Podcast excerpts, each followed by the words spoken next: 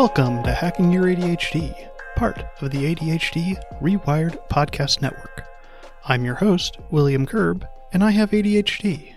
On this podcast, I dig into the tools, tactics, and best practices to help you work with your ADHD brain. When you've got ADHD, making reminders is a given. There's just too much going on in any one given day for me to keep track of it all, and without reminders, I know I'm going to drop the ball somewhere. I've got reminders for big things, like when I need to leave to pick up my kids from school, and little things, like having a cup of tea in the evening, but not too close to bedtime. So when I get told I just need to create a reminder to remember something, I just want to shout that I already am using a lot of reminders. A big problem with a lot of reminders is that they just aren't effective at getting us to do the things that they are supposed to be reminding us of. Today, we're going to be exploring the ways that we can make better reminders so that we're actually following through on them. We'll be looking at what we're creating reminders for, how and when we are getting those reminders, and also taking a look at how we are creating our systems of reminders. If you'd like to follow along on the show notes page, you can find that at hackingyouradhd.com slash effective reminders. Before we get started, though, I wanted to let you know about the 20th season of ADHD Rewired's coaching and accountability groups, which are going to be starting up on April 8th. I went through the groups all the way back in the 11th season and have been an active member of the alumni group since. Participating in the coaching groups was so much more than I imagined, and it was one of the driving factors that got this podcast off the ground. The first registration event has already happened, and spots are limited. If you're interested in joining this 10 week program, go to coachingrewired.com and click the big green button to get invited to the second registration event on March 5th. That link for the kickoff registration event again is coachingrewired.com. All right, keep on listening to learn about the best ways to make your reminders.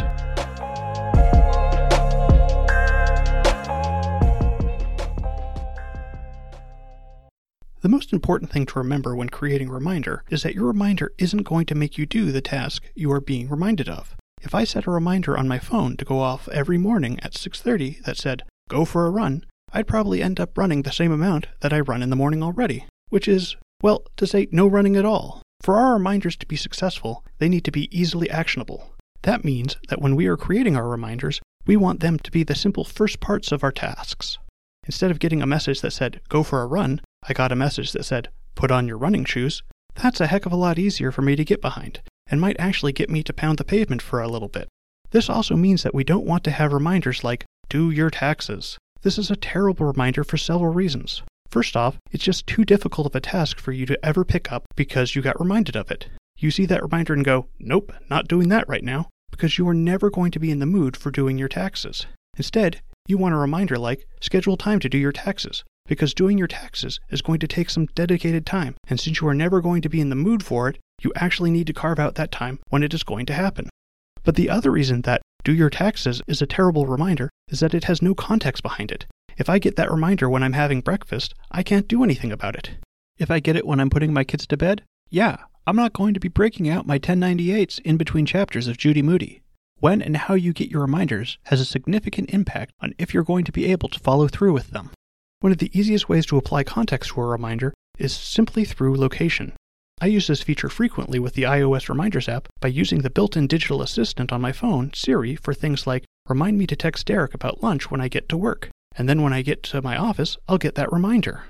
But context doesn't have to be only location based. We can also think of context as the things we're doing, like when you're getting ready in the morning, when you're having lunch, or when you're working out. The importance of figuring out at least some kind of context to your reminders is that you can make sure you are getting your reminders at times you can do things about them. If I wanted to get a reminder to text my accountability team when I'm working out, but I don't always work out at the gym, then having a location based reminder isn't as useful in this situation. In that particular example, a great way to create that reminder would be to use the Apple Shortcuts app and create an automated process that sends me a message every time I log a workout with my Apple Watch. I mean, looking at it, I could even automate it to just send my team a message when I click done on my workout. Don't need the reminder when I cut myself out of the equation, right? And if you're using Android, you can set up a similar system with IFTTT. If this, then that. Of course, it isn't always easy to set up some sort of digital reminder for every kind of context but it is useful to keep in mind so that you aren't giving yourself reminders that you can't do anything about. Context is also helpful in thinking about when you want to get time based reminders. I have reminders to take my trash out for weekly pickup, but I have them late enough in the evening so that I'm pretty sure I'll be home by the time I get those reminders.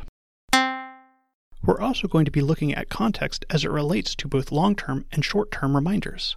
The big difference between the two is how robust you are going to be creating your reminders. We don't need substantial reminders for everything that we do, and we're more likely to skip making them for small things if we just think there are too many hoops to jump through. A short term reminder could be something like changing the laundry in 30 minutes. I tend to count anything that's going to occur in the next few hours in that short term category. But that has its exceptions, and more importantly, we've got to consider context here. If you are going to be switching context, for example, if I was driving to my office from home, it would make more sense to create a more robust reminder for when I got there. Even though it's only about a 15 minute drive, there are a lot of things that are going to be grabbing for my attention, and it is way more likely that I'm going to forget about my intentions. Ever go to the store and buy everything except the one thing you specifically went to the store to get? I know I have. When our context switches, it severely impairs what we are going to be able to recall. At the same time, if I'm just sitting in my office writing for a couple of hours, my context isn't going to switch, and so I can probably write down a note about something I want to look up after I finish writing. If it was more than a few hours, then yeah, I'd go with the more robust reminder. Time matters, but context matters more. This does mean that a long term reminder could be something that you do in the same day, even the same hour if you're on the go. What we want from both long term and short term reminders is enough information to get us back on track for what we're supposed to be doing. For short term reminders, this often doesn't have to be a whole lot. If I need to change my laundry in 30 minutes, then having an alarm that just says laundry is enough, and even shorter things might need even less. I use my oven timer every morning while making my coffee, and that's enough to keep me on track there. And honestly, I'm shocked the number of times that I have forgotten I've set a one minute timer. Another big difference between short term and long term reminders is also the stakes behind the reminders. Most of my short term reminders are relatively low stakes. If I forget about what I was going to look up after my writing session, well, that's okay. I'm sure I'll find another rabbit hole to fall down later. Whereas if I forget to pick up my kids from school, that's a much bigger deal. As your day gets more and more complicated, you are going to need to make your reminders more and more robust. If my reminder for my laundry was just a timer on my phone that said alarm, I'm not sure I'd remember that was what my reminder was for. And let's say I decided to take a walk while I was waiting for my laundry to finish, and I got my reminder while I was out of the house. That reminder isn't going to be that useful. Instead, I might want to create a reminder to change my laundry when I got home instead of just an alarm based on time. The further out you get from your reminder, the more information you are going to want to be putting into it. I use Google Calendars to organize a lot of my life, and calendar events are essentially just reminders I'm creating weeks or months in advance. If I see an upcoming meeting on my calendar, I want to be able to look up those relevant details when I open up the calendar item. In the notes section, I should be including details of what we're talking about at the meeting. It would probably also be a good idea to have how and where we are meeting. I don't want to get to 30 minutes before the meeting only to realize what I thought was a phone meeting is actually across town, and now I have to find pants before I leave the house. So when you are creating a reminder for yourself, make sure that you are specific about what your reminder is for. Even though your reminders are only for yourself, you've got to remember that future you is a very different person, and they might not know what you're talking about. Give your future self a break and give them enough information to actually follow through on your current you's intentions. I use this all the time while I'm writing scripts for the show because I very rarely complete a script in one go. So it's helpful for me to write a little note to myself on where I was going with my writing before I stop my session. This allows me to quickly get back into my writing when I return since I don't have to read through everything I already wrote to figure out where I was going. Sure, there are plenty of times I come back to something where I stopped writing mid sentence and just sat there looking at it, wondering what the heck I was trying to say. Spending the time to just write a couple sentences can really help me get back on track with where I wanted to go. And really, all reminders are the same idea of just trying to get you back on track. We've got a couple of ways that we can use reminders. Primarily, we can use either physical or digital reminders, but we can also get reminders from other people. Although, even though I love using accountability from other people, we don't want to rely on other people too much for our reminders. It's fine to ask someone to remind you that you're supposed to leave in 10 minutes, but we've got better systems we can put in place for most of our reminder needs. One of the most basic reminders tends to be the physical ones. Think of a sticky note on your monitor to remind you to reply to an email, or your backpack sitting next to the door so you won't leave the house without it. Our physical reminders are just things that sit in the real world that are supposed to trigger us into doing the tasks that we want to do. The advantage of physical reminders is that they tend to be very easy for us to set up. It doesn't take a lot of effort for me to write something down on a sticky note. But where we often slip up is that it's easy for physical reminders to slip into the background where we never notice them. Another issue that I often run into is that I try and use a physical reminder for something that instead should be on a to do list. For example, I sometimes will stack mail I need to go through next to my laptop with the idea that I'll go through the mail sometime. Well, as we already know, we never just find time, and sometime isn't a real time. This means that my mail stacks up next to my laptop and never gets opened. This is also where the idea of context comes into play here as well. Just because I see that mail and think, hey, I should go through that, doesn't mean that I'm getting that reminder at a time that I can actually go through the mail. Since I'm not getting the reminder when I can do the task, it is an ineffective reminder and just keeps getting put off over and over again. Instead, I just need to schedule a time to go through my mail. Physical reminders can be a big problem for some of us with ADHD because often something out of sight is also out of mind. So we tend to try and leave things where we can see them. But as more and more of those things become part of the background, we just end up with giant piles of clutter everywhere that we don't want to clean up because they are supposed to be reminding us of something. For physical reminders to be useful, they need to be small tasks that we can act on when we see the reminder and that we can't just ignore. This means that the best way to create physical reminders is to make some kind of obstacle for what you want to do. For example, after we reseason our cast iron pans in my house, we dry them in the oven. This is great until we want to heat the oven for something else, and then open the oven to find incredibly hot pans that we forgot were in the oven. To prevent this, we simply put a sticky note that says cast iron directly over the buttons to heat the oven. Since you have to move the note to use the oven, it means you can't miss a reminder. We've also got digital reminders though, and with the ubiquity of our smartphones, they are easier and easier to set up. I primarily use three apps on my phone for reminders the iOS Reminders app, Alarmed, and Google Calendars. The actual apps you use aren't that important as long as you familiarize yourself with their function. I've gone over these three apps before, so if you want to hear about them, go check out episode 18 How to Make Your Smartphone More ADHD Friendly, Part 2. The primary function of digital reminders is that they often travel with you. There aren't many places I go without my phone nowadays, so I can be pretty confident that I'll get any reminder that I put on my phone. We can also go beyond our phones for digital reminders. All the way back in the first episode of the show, Building Your Toolbox, I talked about ways that you could send an email to yourself in the future to remind you about the tools that you are using. Email can be a great way to create more detailed reminders for yourself that you might only need to see a couple times a year. The biggest concern with digital reminders is that it's easy to overdo things and create so many reminders that we simply can't keep up, and they fade into the background. It's essential to limit the number of reminders you are creating and to vary the sounds they notify you with. I also want to reiterate here that we don't want to be creating reminders for things better left for a to do list. Complex tasks need time carved out in your schedule, and a reminder isn't going to just magically make that time for you. When my phone dings with something for me to do, I want to be able to do the thing it's reminding me of right then. It's okay if it's telling me what's the next thing on my schedule, but it's not great if I'm just hoping I'll find the time when it goes off.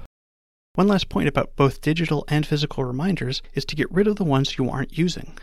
I've got a reminder to take my kids to swim lessons after school, but those lessons are ending this week, and so I'm going to be deleting that alarm so it doesn't start distracting me from the other important reminders. I'm sure we've all got sticky notes up somewhere that are reminding us of something we were supposed to do at least a month ago, but never got around to. We don't need to keep those up. Either schedule the time to do it, or just let it go and get rid of that sticky. When you've got too much visual and digital clutter around your reminders, it makes the rest of them less effective. I use both physical and digital reminders throughout the day. They both have their different strengths and weaknesses, and they're going to work differently for you. You've got to find the right combination that works to make sure you are following through with those intentions.